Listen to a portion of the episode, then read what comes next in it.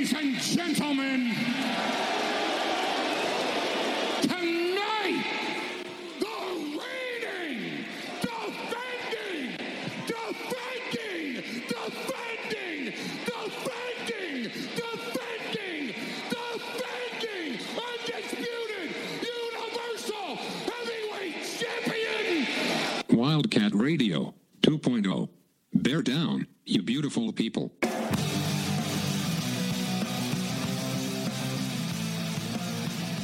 What's up, everybody? This is Wildcat Radio 2.0. I'm Adam Green. He's Brett Barry. And the big news that we're going to start off with, of course, is we now know what was in the NOA, the Notice of Allegations against Arizona. ESPN won their lawsuit. Arizona had to release the NOA. And Brett, I don't know about you, but like you know, I've skimmed it. I've read a lot of the, I guess, the summaries that people have. And the biggest question I have following this is, why the hell didn't Arizona just release this when it came out? Yeah, big big news finding out what's in the NOA, which is to say it is everything that we already knew and somehow the same news remains news every 6 months when it's brought up in a new way. um cuz that, that you know, realistically we there there wasn't I, I don't know if there was any particularly juicy new information in there except for maybe the uh, um, was it Phelps saying to delete the tweet or the the, the text message I should say Yeah. of that I'm paying it back, but then I, there's noticeably absent is any DeAndre Ayton content. Well, yeah, it's know. almost like it was noteworthy for what wasn't in the NOA. I think is that's. I mean, it's depends on what side of this you're on. Right? If you're a U of A person who likes Miller, then you're looking at what wasn't in there, and if you're people who hate Miller, like, well, look, there is stuff in there, and there is stuff in there. It's not pretty. There's no such thing as a nice NOA against your program, against your school. But certainly there wasn't that anything about DeAndre Ayton on the Schlabach article, which was when everybody when ESPN reported that Miller was fired. That was the big thing, right? That it was on wiretaps talking about paying DeAndre Ayton. Well, if that happened, the NCAA doesn't know about it. You know, but they know about things that happened like the 50s and the 70s. Apparently, that's relevant. But there is some stuff in there. I think the Keanu Pinder thing, it was uh, texts that talk about repaying. I think Pinder was actually suspended for a couple of games that season because of all that. Like, so that was known about four years ago. You know, the stuff about Book Richardson and paying for transcripts and stuff, that we knew the bribes. So, to that extent, there was nothing in there that directly implicated Sean Miller for anything other than failure to know what his assistants were up to. At least as far as the Which is- did it. which is what we've been talking about for months and months and months. It's going to be the culture of uh, compliance question, right? And that's like a completely subjective, not objective thing that will ultimately lead to whatever further penalties Arizona is going to get. And I mean, I think we all agree that Arizona is going to get further penalties beyond the the self sanction uh, of the postseason ban this year. But you know, for Arizona basketball versus for Sean Miller personally, there's no, there's nothing in there that was new. There's nothing in there that particularly ties Sean Miller to anything. Um, in fact, there's a complete absence of that.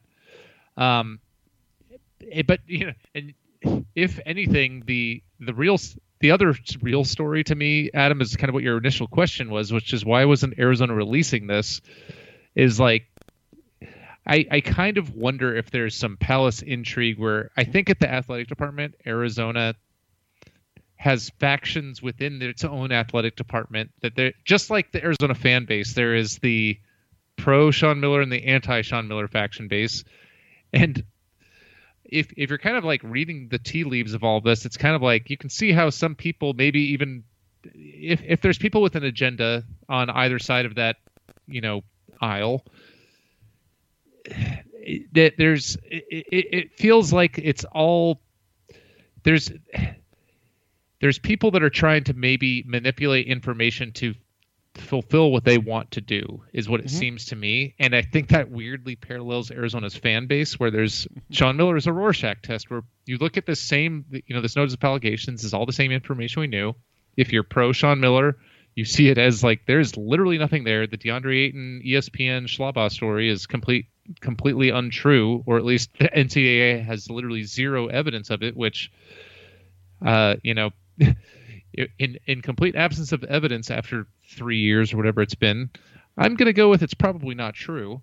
Mm-hmm. But then if you're also somebody that wants to be a, a Sean Miller, you know, detractor, you're going to say, "Hey, look at all of these things that definitely happened."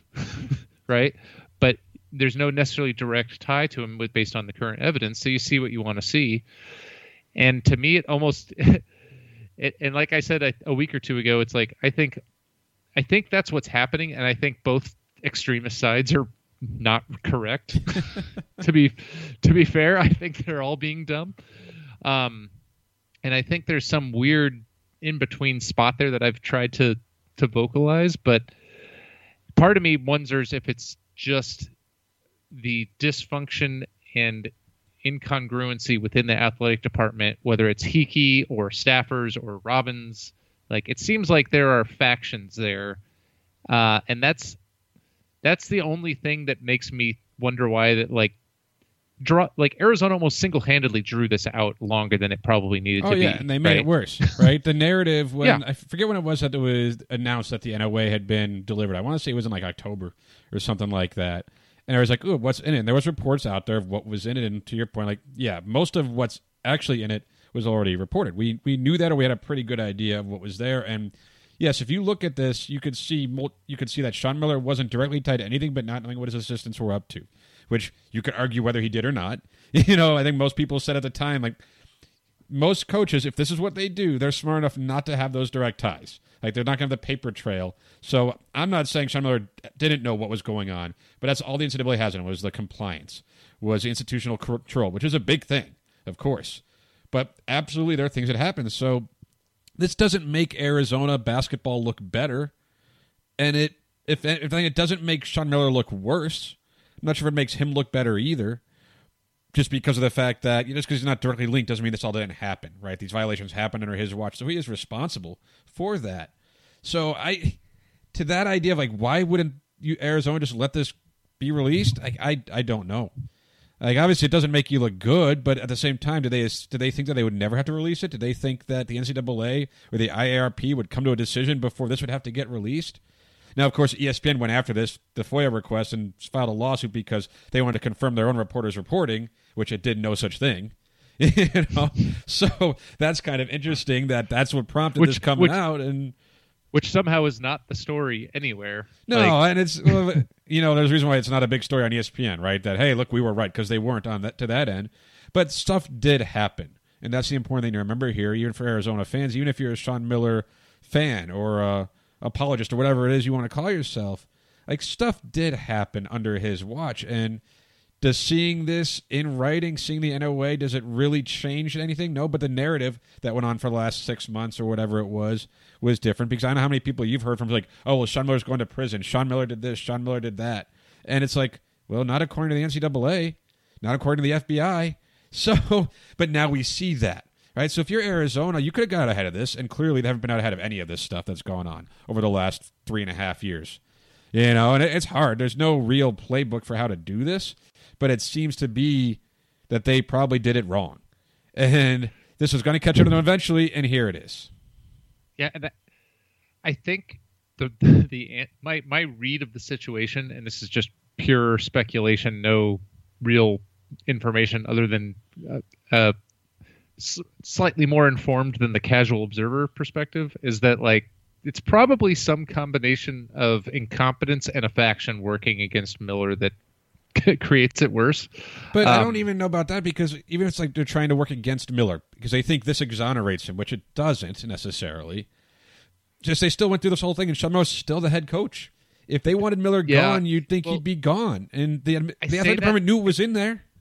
Well, I say that in the sense of kind of like how the NCAA will draw stuff out to inflict maximum damage with the narrative.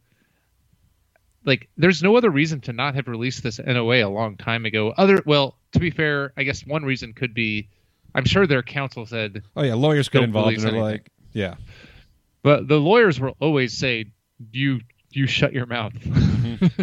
right? No matter guilty, innocent, indifferent, they will. There's, there's no, there's, they're, they are probably advising that there's no benefit, but but they're trying to protect the swim program. You know, two level two violations there. It just seeing this, like obviously, this has been a huge story for Arizona, especially and other schools too. But we knew it was going to be big. Obviously, they were going to come after Arizona, and we all wanted to know with what. And seeing what they have, again, it's not good. Rather, this not be happening, but it's not as bad in certain ways as we would have thought, or people thought, or hoped. Some people actually hoped for. You know, so if you wanted something that would come out and say, "Look what Sean Miller did," yeah, I mean, you got something. You got his lack of institutional control, but you got nothing that says he was paying anyone, offered to pay anyone. There's still things he has to explain, but there's no smoking gun, no direct link to Sean Miller doing anything dirty. But there is absolute links and stuff about his assistants doing things that were dirty. So whether Sean Miller knew about that or not, I'm not here to say. As far as the NCAA is concerned, if they had evidence that Sean Miller had a role in all that, I imagine that would have been in the NOA. So either Sean Miller didn't do anything like that, maybe he, he maybe he didn't know what his assistants were up to, or he's good at covering his tracks. Pick one of those two because one of those is the right answer here when it comes to Sean Miller's direct involvement or not direct involvement with what happened. You, you know what's ironic, Adam? His uh, the quality of it, his institutional control is probably precisely what keeps there being any direct ties to him.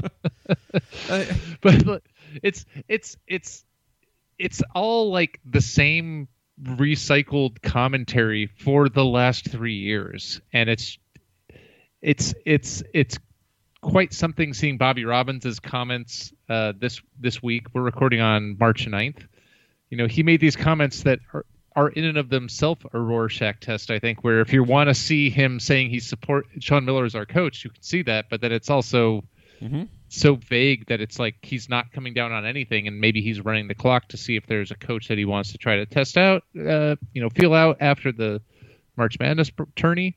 Um, and it's it's it's just a silly, untenable like situation that ironically I think the if if people were trying to work against Miller uh, personally, I I got to kind of think that the IARP sets up his it's a defense of him because that's the most serious allegation that's going to in, in- mm-hmm. affect the school, right? And so when when the strongest defense is probably going to be for him personally, it's going to end up being the strongest defense for Arizona. So if somebody was trying to, you know, work against him or target him personally, I think that's the easiest defense to like. You can't defend what Book Richardson did, right? Um, you it's a squishy defense of Mark Phelps with the Keanu Pinder five hundred dollar airplane ticket loan, right? Um, but the the biggest defense is also the biggest thing that's going to impact both Sean Miller personally and the school, and the school is going to you would one would presume is going to have to put up the biggest fight possible uh, for Miller because that's the most serious will bring Right, right. we it's it's like ev- everybody is just like the whole situation is just such a mess. And it, i kind of wonder if after watching the dawkins documentary if it's just that arizona is in this place because a they're just big enough to be a great one for the ncaa to come down hard on and that book richardson richardson was unfortunately and sean miller was the per- person that was unfortunately on the that phone call when the fbi was literally with like it rang when it was on the table with the fbi there right But I mean, he still You know, if it had did been- it, you know. Oh, sure, but like, would the narrative be different if that was Bill Self? right? No, Bill Self just does it in text messages apparently, which is likely even worse because there's definitely a trail of that. But but that goes like Jon Wilner, who's no friend to a lot of Arizona fans from the Mercury News. He had a thing that came out uh, yesterday on the eighth. He kind of tried to break down this whole thing, and he's like, says you know nothing new on Miller. The school's big whiff preparing for Thor's hammer, and essentially he's saying it's bad. There's a lot of bad stuff in here, but he also pointed out how there's some stuff in there. The NCAA, it's like they are reaching. You know, the NCAA, and this is why you go to the IA, uh, IARPs because the NCAA was pissed. They're emotional. Even in this stuff, they're like talking about things from 50 years ago. It's like really a failure of compliance from from all the way back then. You're going to hold that ag- like, come on. And they were upset let me about let me tell you let me tell you about Pop McKale's recruiting violations. Like, and they they went in that about how Arizona had interviews with Book Richardson, did their own investigations, and didn't loop the. I, I don't know the behind the scenes stuff or what the NCAA was privy to or what they should have gotten, but they obviously do not think Arizona helped their investigation, which may be true.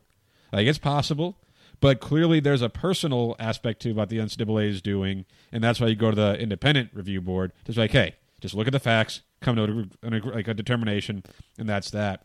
But Wilner also just kind of mentioned how he feels like Arizona blew it because of the fact that there was nothing really new in here regarding Miller at all. And instead of letting this come out back when it first happened, when you first got it, kind of ripped the band aid off just like that, they let this drag on and on, and the narrative was what it was.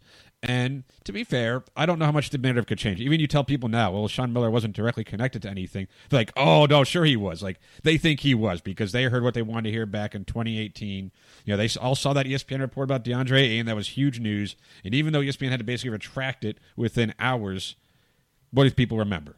You know, is there like a lie travels around the world, you know, twice around the world before the truth has a chance to get his shoes on? Like that, something like that, where people remember Sean Miller, DeAndre Ayton payment now, granted, no one else has anything about that, but that's what they remember. No one, you don't hear about Mark Phelps and airplane tickets. You don't even hear about Book Richardson accepting money to try to steer guys to an agency. You hear when people talk about it's Sean Miller, DeAndre Ayton. Like that's not a fact, at least not a verified fact. But there are verified facts in there. They don't make Arizona look better, but at the same time, it feels like it did not have to be. It did. It shouldn't have had to come to this to get this NOA out there because it's not as bad as it could have been, and it's not as bad as a lot of people thought it was. And if you're Arizona, like they just played an entire season with this hanging over them again, and it's still hanging over them. It's not over, but certainly, like you were saying, Brett, you don't think Arizona's done being penalized for this. Like the postseason ban isn't going to be enough, and we don't know what they're going to decide. But I don't know if I'm more scared about what it could be after reading this you know, I don't know if I'm even less. scared. I'm gonna say, okay, yeah, that's about what I thought it was going to be. You know, it doesn't look great, but it doesn't look as bad as it could be. And what that means, we'll see. Yeah, I think the one thing I in that Jon Wilner article, I I think it was mostly fair. Uh, I think he said though that he thinks it's m- more likely that there may be a, a, second season postseason ban. I actually disagree with that because I think the biggest thing is going to be Sean Miller's institutional control, and I think that's where they're going to be able to have the biggest defense. And I think there's going to be probably a scholarship reduction, you know, maybe some Sean Miller uh, suspension oh, penalty. he'll be suspended for, I would think so. You know, ten games or whatever. Um, and and that's that's his personal institutional control penalty, and they've already served the postseason. Pe- like I, I just I don't think he's gonna I don't think he personally or the school is gonna get off uh, without any further penalty. But I think that it is set up for the strongest defense is for the strongest allegation. That I, you know, I, I, I agree though that when the NOA came out, when it's absolutely no info, new information, essentially, you could have put that out, played the season out, then handled the contract situation and said we're going to extend. We're going to stand by our guide like you already stood by before. Build in the language that gives the easy out clause and you know in case further revel- revelations come to play. And it would have the story was basically over until it's just what is the penalty going to be? Mm-hmm. and move on. And that's i think it's partially that that what i said the lawyers trying to say just don't ever you don't ever put information out there but that's where the lawyers maybe don't know how to w- play the narrative game, and the narrative game has has killed Arizona far more than anything else in the last three years. Certainly, that is true. Well, at the same time, though, Arizona's team this past season had some guys who played well. There's that other news around Arizona basketball and Arizona football. Let's get into it all after this break.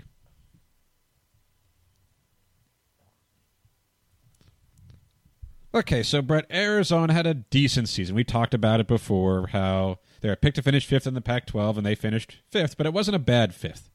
You know, it didn't finish the way anyone liked with getting stomped in Oregon, but at the same time, they had the nice win at USC. They had the home sweep of the Washington schools. They were decent, above average this season. And they had a few guys named to Pac 12 teams. James Akinjo was named the 10 man All Pac 12 first team. Uh, Jordan Brown was the Pac 12 sixth man of the year. Uh, Azuolas Tubelis and Ben Mathurin made the All Pac-12 freshman team. That's not bad. like for a fifth place team, all those guys named, and given that every one of them is projected to come back, like that's not bad. I I I can't stop thinking about you just said it's not a bad fifth. like I think of like a what's the cheapest brand of vodka that I could make a joke of for the worst fifth possible. Um, yeah, you know, for uh, like we talked about, there was over the course of the season, you saw what you wanted to see from this roster for the most part. Now, did they overachieve? I don't think so, but I think you know Ben Mathurin and Azuolas Tubelis, you know, making the All Pac-12 freshman team. Jordan Brown responded to you know getting benched and became the sixth man of the year, right?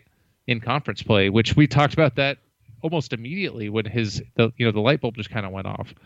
Um, and James Akinjo proved the doubters wrong, uh, and you know is an All Pac-12 point guard, and I believe he led the conference in assists for Arizona for the first time since T.J. McConnell. Yeah, like in the Pac-12 Um, play. Yeah, Yeah, so you know, take that, Jim Boeheim. um, but you know, like we talked about a couple weeks ago, you see, you, you saw the things you, knowing that there's no postseason and you don't have to worry about that, knowing that you're building for the future, assuming assuming that the roster holds together and you know disaster doesn't strike.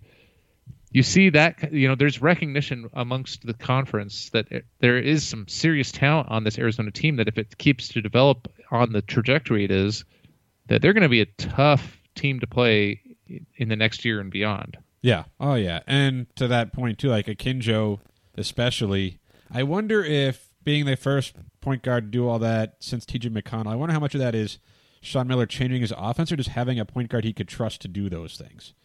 Because even last year, he had Nico Mannion, who was a true freshman. You know, like before that, Justin Coleman, who was there for a season. Before that, Parker Jackson Cartwright, who was not exactly. I mean, he was he played hard, but he wasn't a, a star point guard. And oh, but to have a veteran point guard in Akinjo who, like McConnell, sat for basically a season, learned under whoever was there before, and took over as, I guess, an upperclassman ish. Like I wonder how much that played a role because everybody talks about Sean Miller not having, not giving his guards freedom, and I thought Nico Mannion had quite a bit of freedom as a freshman. But I imagine Sean Miller has a lot more faith in a guy who's a redshirt sophomore, for instance, or a redshirt junior, as it was with McConnell, than he does with a true freshman or with a guy who doesn't have a professional future, at least in the NBA, those chances. And he turned Akinjo loose, and Akinjo validated that. I think that's a really interesting and good point, Adam, because I, I I think that the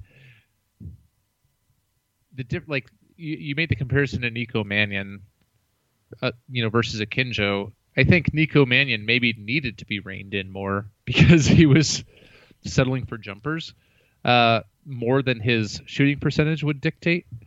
Um, and he he wasn't necessarily as good at probing the defense. Like a, the, the the one way in which Akinjo and McConnell are similar, in that they would probe the defense mm-hmm. and like you know, it's it's a it's a delicate art I think as a point guard to be somebody that's going to dribble that much and be effective because usually it's about ball movement. But both McConnell and certainly Akinjo, especially down the stretch, was really good with the ball in his hands of you know, probing and seeing what kind of you know reaction he could get, not just from uh, you know his man, but also the guys that are help defenders, and using that to set something up, whether it's his own shot or to you know initiate the offense or find somebody that that is open, right? Um, and to you know to your point, I think it's probably a little bit of both because I think we talked about. I think Sean Miller loosened up their their base offense a little bit, called a few more set plays and maybe calling a few more set plays allows for a guy like Akinjo to like you know form meets function in that offense a little bit right um but that doesn't work without trust and i think sean miller's relatively glowing praise for him all season shows how much he they, they're you know on the same wavelength in terms of what's expected and the reality is with the new the the you know if if the whole roster other than who we know is leaving comes back and the or uh, of of significance. Not you know, no offense to anybody that may transfer that wasn't playing much this year. Um, plus the new recruiting class, it's it's going to be James Akinjo's team again. Even if Ben Mathurin comes back and he's the star, Akinjo is the guy that's going to be the fuel that makes it go. Well, Right? similar to how McConnell was, and he's the first point guard since Exactly. TJ McConnell is going to be. I mean, he's not the first upperclassman point guard because again, Justin Coleman was a grad transfer, and Parker Jackson Cartwright was a senior. But it, Akinjo's a different level, and he's not TJ McConnell. He's definitely more of a scorer. Although McConnell could score, he was a scorer at Duquesne. He comes to Arizona, he's just the assist guy. But to be able to probe the to be able to lead the offense the way they did and have that responsibility that Miller's willing to give them, and not just that he's willing to because he gave a lot to Nico Mannion, but to have that experience, to have that strength, to take advantage of that and be effective in that role. And people always talk about Miller and the offense and the way he runs. And the offense was really good this season overall, and in part because they had a point guard who could run an offense the way Akinjo did. And the, to to his credit, because he did not come to Arizona with a reputation for being a point guard in the truest sense of the truest sense of the term, and he he was a scorer too. Like he he was not a point guard. Point guard was just pass first, but he was a point guard who could get your offense going, who did share the ball, who did score, did take over at times when he needed to, and who I think you could trust to lead your offense. And as they had more guys like Ben Mathurin and Tubelis and just these scores around him, he seems like the type who's willing to well get them the ball and keep people happy. But you then also need that guy who, when you need to make a shot, lay in a game, who's ready and willing to take it and to get that shot off, and he's that guy. And they've needed that. They've needed that for a couple of years now. And he is that type of player. So, assuming he comes back next season and assuming all these guys come back, like, yes, this roster will be pretty good. Now, we learned today that Ira Lee has entered the transfer portal. He said after the Oregon game that was his last game with Arizona, and makes total sense. He played his four seasons in Arizona, played hard, you know, wasn't a key guy, and probably sees the writing on the wall. Or if he comes back, just there's not a lot of playing time for him. And so, good luck to him. Hopefully, he finds another spot. You know, he's an athletic player and he plays hard. I imagine he'll have no trouble finding a new home. But that's not exactly a loss that Arizona is going to be missing in terms of like, oh, he's not coming back. Well, there goes all of next season's optimism. But still, wish him good luck. Absolutely. Um, and real quick, can I go back to the James Akinjo uh, not wanting Yeah. to pass pass like? Have you ever seen an a, a non players like an opposing team's coach comment get ascribed to a player more thoroughly than Jim Boeheim's comment? Um, to wit, uh, his per 40 minute assist rate his freshman year at Georgetown was actually higher than this past year at Arizona when he led the conference in assists. now, what we could say is assists don't necessarily tell you how much a guy shares the ball, right? When they have the ball as much as like he has the ball as much as he does, he's going to just get assists because he has the ball so much and he's usually making the last pass before a shot. But at the same time, we watch the games, and did he have moments where he was kind of playing hero ball? Yes, but they weren't often, and they were all generally at a time where like, yeah, that makes sense. You know, I mean, even against I mean- uh, Washington, he kicked the ball out to Tubelis. He drove the lane, kicked it out to Tubelis Yeah. to make the shot. I still think that Akinjo was actually passing it to Tubelis on the play where they beat ASU. Because I don't think he shot a three pointer that bad looking at all. I think it was actually a pass that he realized he was going to do midway through his release. At any rate, like in part he gets the assist because he has the ball a lot, but we watched him play. He was not a bad point guard. Like he shared.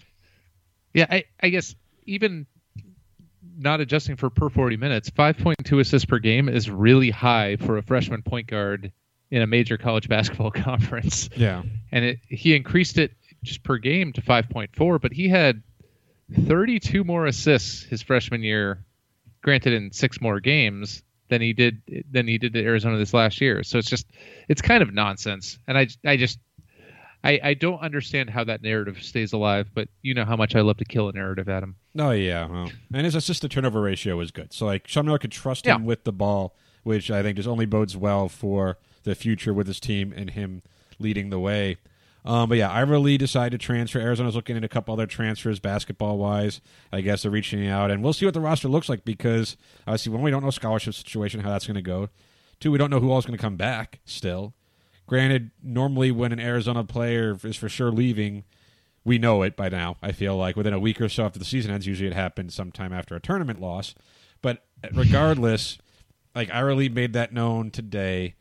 Terrell Brown is an interesting one because he, you know, this was supposed to be his last season, and then everything that happened happened. And then, of course, we'll see if there's anybody who we're not expecting to transfer or go pro does. But either way, the roster, there is that, especially I think after these awards, like, yeah, those are the guys who deserved awards, and those are all guys who could come back and get even better. So you feel good about what this team could look like. Let's uh switch to football a little bit here. It's more fun news, really. Than I guess. Well, Jarius Wallace decided to transfer. He entered the portal. That's not fun. He was fine. But Rob Gronkowski, Teddy Bruschi coaching in the spring game, Jedd Fisch, that's what he wanted. Publicity, fun. We'll take it. You know, you know, it's also going to be really exciting with Rob Gronkowski uh, coaching. I put air quotes for our listeners. Uh, if he is in fact coaching, we're finally going to see what we've been promised for years, Adam. They're going to throw to the tight end on his team. it's finally happening. I, don't you? I mean, you see something like this. This is obviously just for fun. I mean, Rich Rod, I think used to have like a fan call some plays during the spring game, which they only had like four plays to choose from. I think offensively, so the odds there was going to be one that Rich Rod would have called anyway. But what you have here, Rob Gronkowski obviously just won a Super Bowl. He's a known quantity just nationally and around football. Tedy Bruschi, ESPN guy, he's also part of the coaching staff now, uh, in a in a loose way. Like this is what you need when you're trying to build buzz.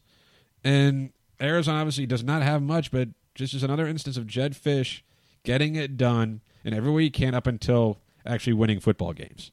You know, this is another just feather in his cap of a hey, this is a good thing. There's going to be excitement over this. I don't know if there'll be fans in the stands for the spring game this year. We'll see with how everything's going. But there's going to be. You don't think there's going to be video of Rob Gronkowski coaching against Tedy Bruschi in the spring game on ESPN? Like that's going to make the rounds. Rob Gronkowski being on the sideline coaching. It's going to. It- well, you don't think Tedy Bruschi is going to be on the air on ESPN talking about it? Yeah. like Uh, it's it's a light lift big payoff thing in terms of just getting that like you said i think buzz is the right word. Um as much as i hate a narrative game you know jedd fisch is winning the narrative game uh so far. Now whether that shows up at all on the field you know that can that can wipe that out real bad if if Mhm. arizona goes and you know loses 70 to 7 against byu in week one right? Um you know it's a, a a simple but tactically brilliant thing to get two of your most famous alums to come back and increase some positive visibility for the program. Yeah, and I wonder if Kevin Sumlin ever thought to do something like this. If he could have, if he could have pulled off something like this, like what is it about Fisch that has allowed this to happen? I don't know, but it's not a bad thing. And we talk about even when he got hired, it's like, well, the alumni had to get on board. Well, they seem to be on board, you know. And he's been all over the place with different media outlets, so there is as much buzz as there can be for a team that's lost 12 games in a row and hired a coach who, at the time, there's not many Arizona fans who were excited or on board with that. Um, other news to kind of clean up here with just been not a huge week for Arizona athletics, but there's some news there. Uh, they're going to start welcoming fans back at baseball and softball games. Um, they're looking at about what 16% capacity there, so slowly trying to get to that. Um, of course, uh, women's basketball they fell in the Pac-12 tournament a little bit earlier than they probably should have, but they're still going to the NCAA tournament as a very, very dangerous team. Softball's off to a great start. They did lose their first game of the season the other day, and baseball is just rolling too. Just an offense that they mash. So, like the Yeah, numbers, I don't know if you saw that tournament they were in. The numbers they put up, it was impressive. Well, and it's it's really interesting to see them mashing on the offensive side of the ball. When I think Michael Lev, who's covering them them for the for the Daily Wildcat or the Arizona Daily Star, was saying that it's probably their best pitching staff. Which, if they're going to keep hitting like that, and if they have the pitching come through like they think, it's going to be a good year for Arizona baseball. Yeah, well, I guess the, Frisco class college baseball classic that was in Texas, they won. Well, their last four victories were by combined fifty-five to twenty-six. That's a lot of runs that they scored. I mean, it's I guess four games, twenty-six runs in four games isn't great giving up, but still, if you score fifty-five runs in four games, you're fine. You'll win a lot of games that way. I mean, that's better uh, points per game than Arizona's football team put up last year.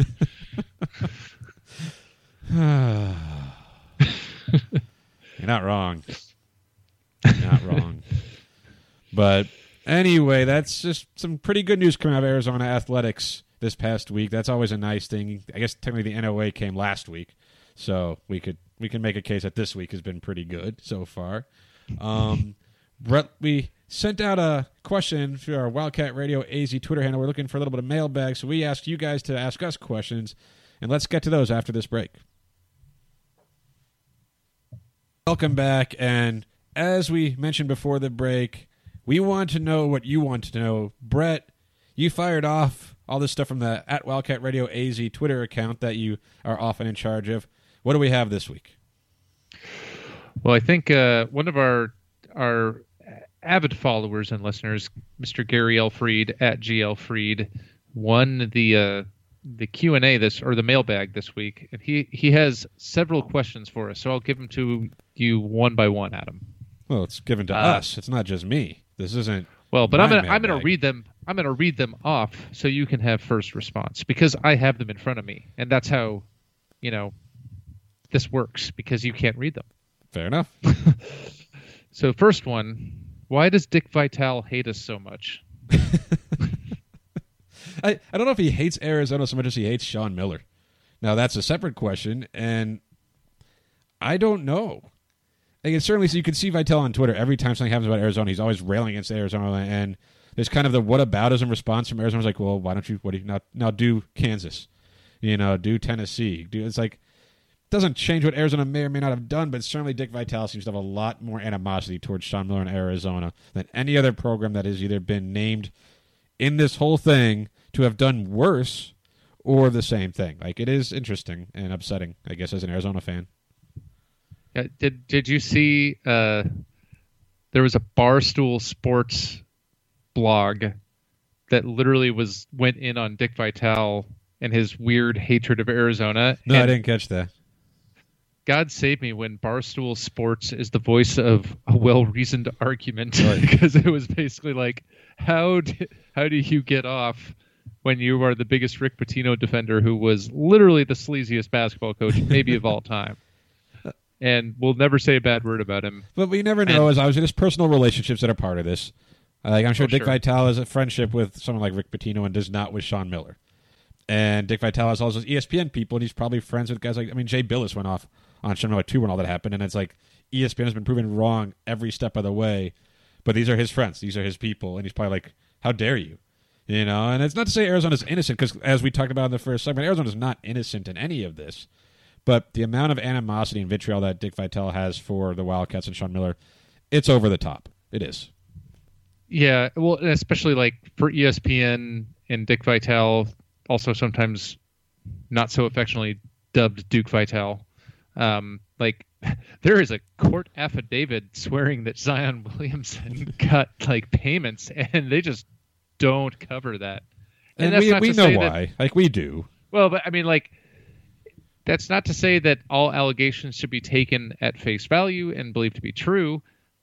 The DeAndre Ayton story being a prime example of that, but it just shows maybe the the the less than pure, uh, you know, pure of heart intentions of certain media people, Yes. which is an unfortunate reality in which we live. Exactly that. No, media biases do play a role in every walk of media life, and this is quite apparently one of those situations.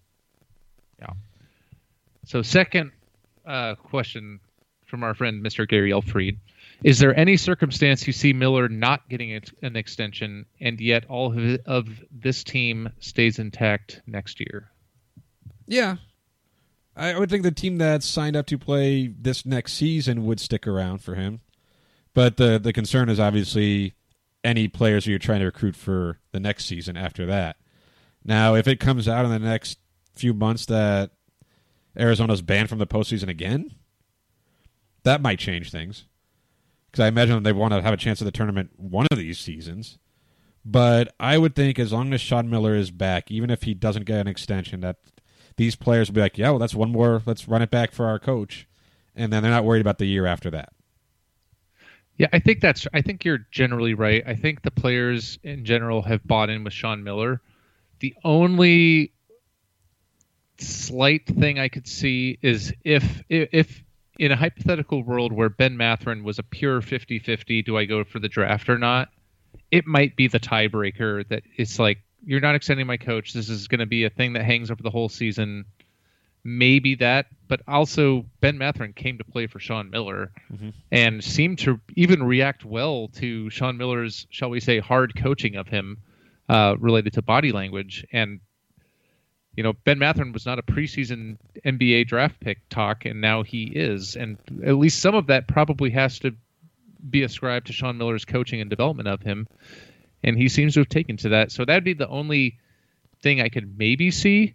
Um, but everyone else on the roster, you know, seems more bought into Sean Miller, you know, than than almost anything else, right? Yeah, no, like I said, I think the concern with the lack, the reason you want to extend Sean Miller, if you plan on keeping Sean Miller, of course, is so he can recruit for the future.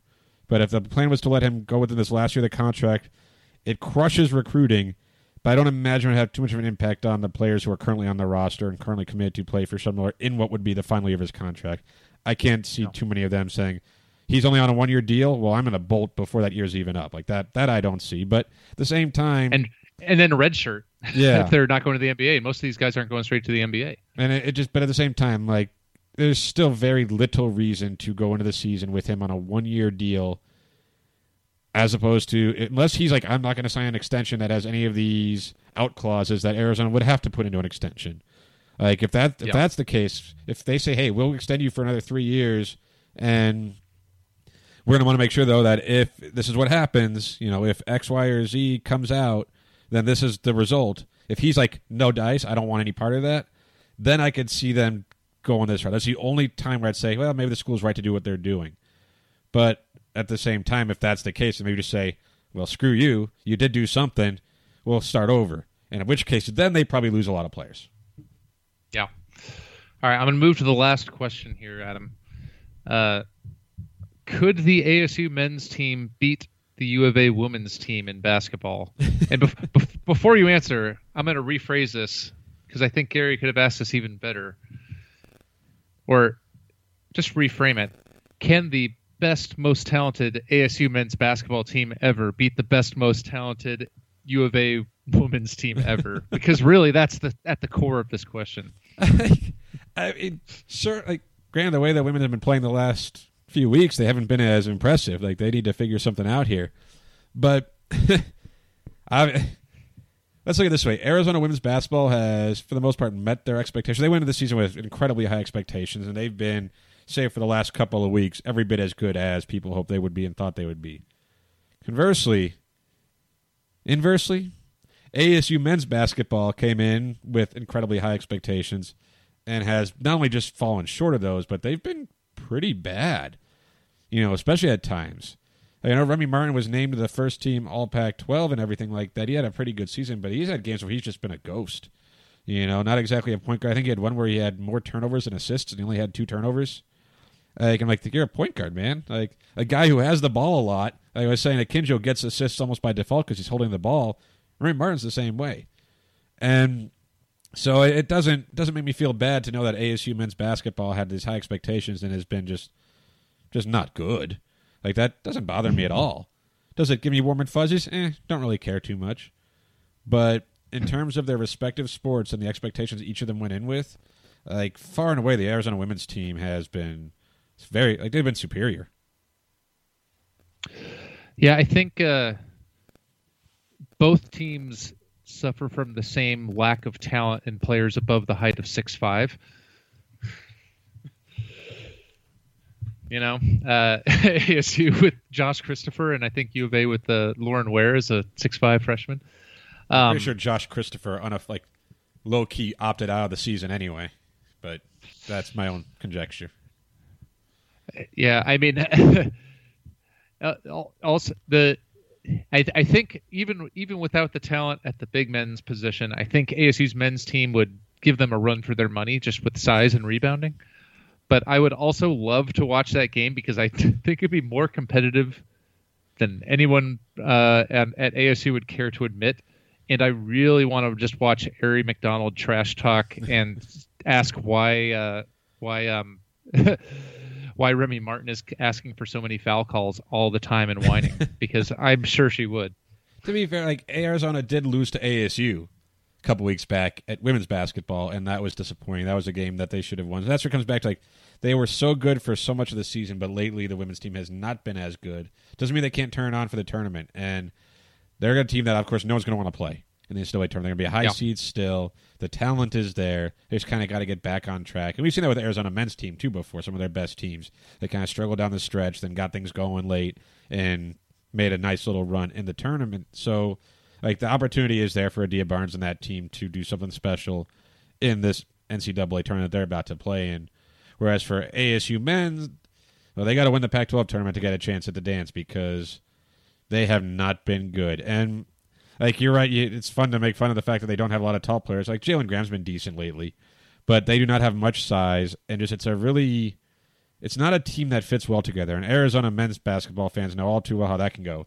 Where you can have all the talent in the world, but if it just doesn't fit, it doesn't fit, and you get those kind of results. But even then, Arizona's most disappointing teams of late are still better than what ASU's put together this season. So Yeah. A- ASU's roster is somehow the rare worse than the sum of their parts team.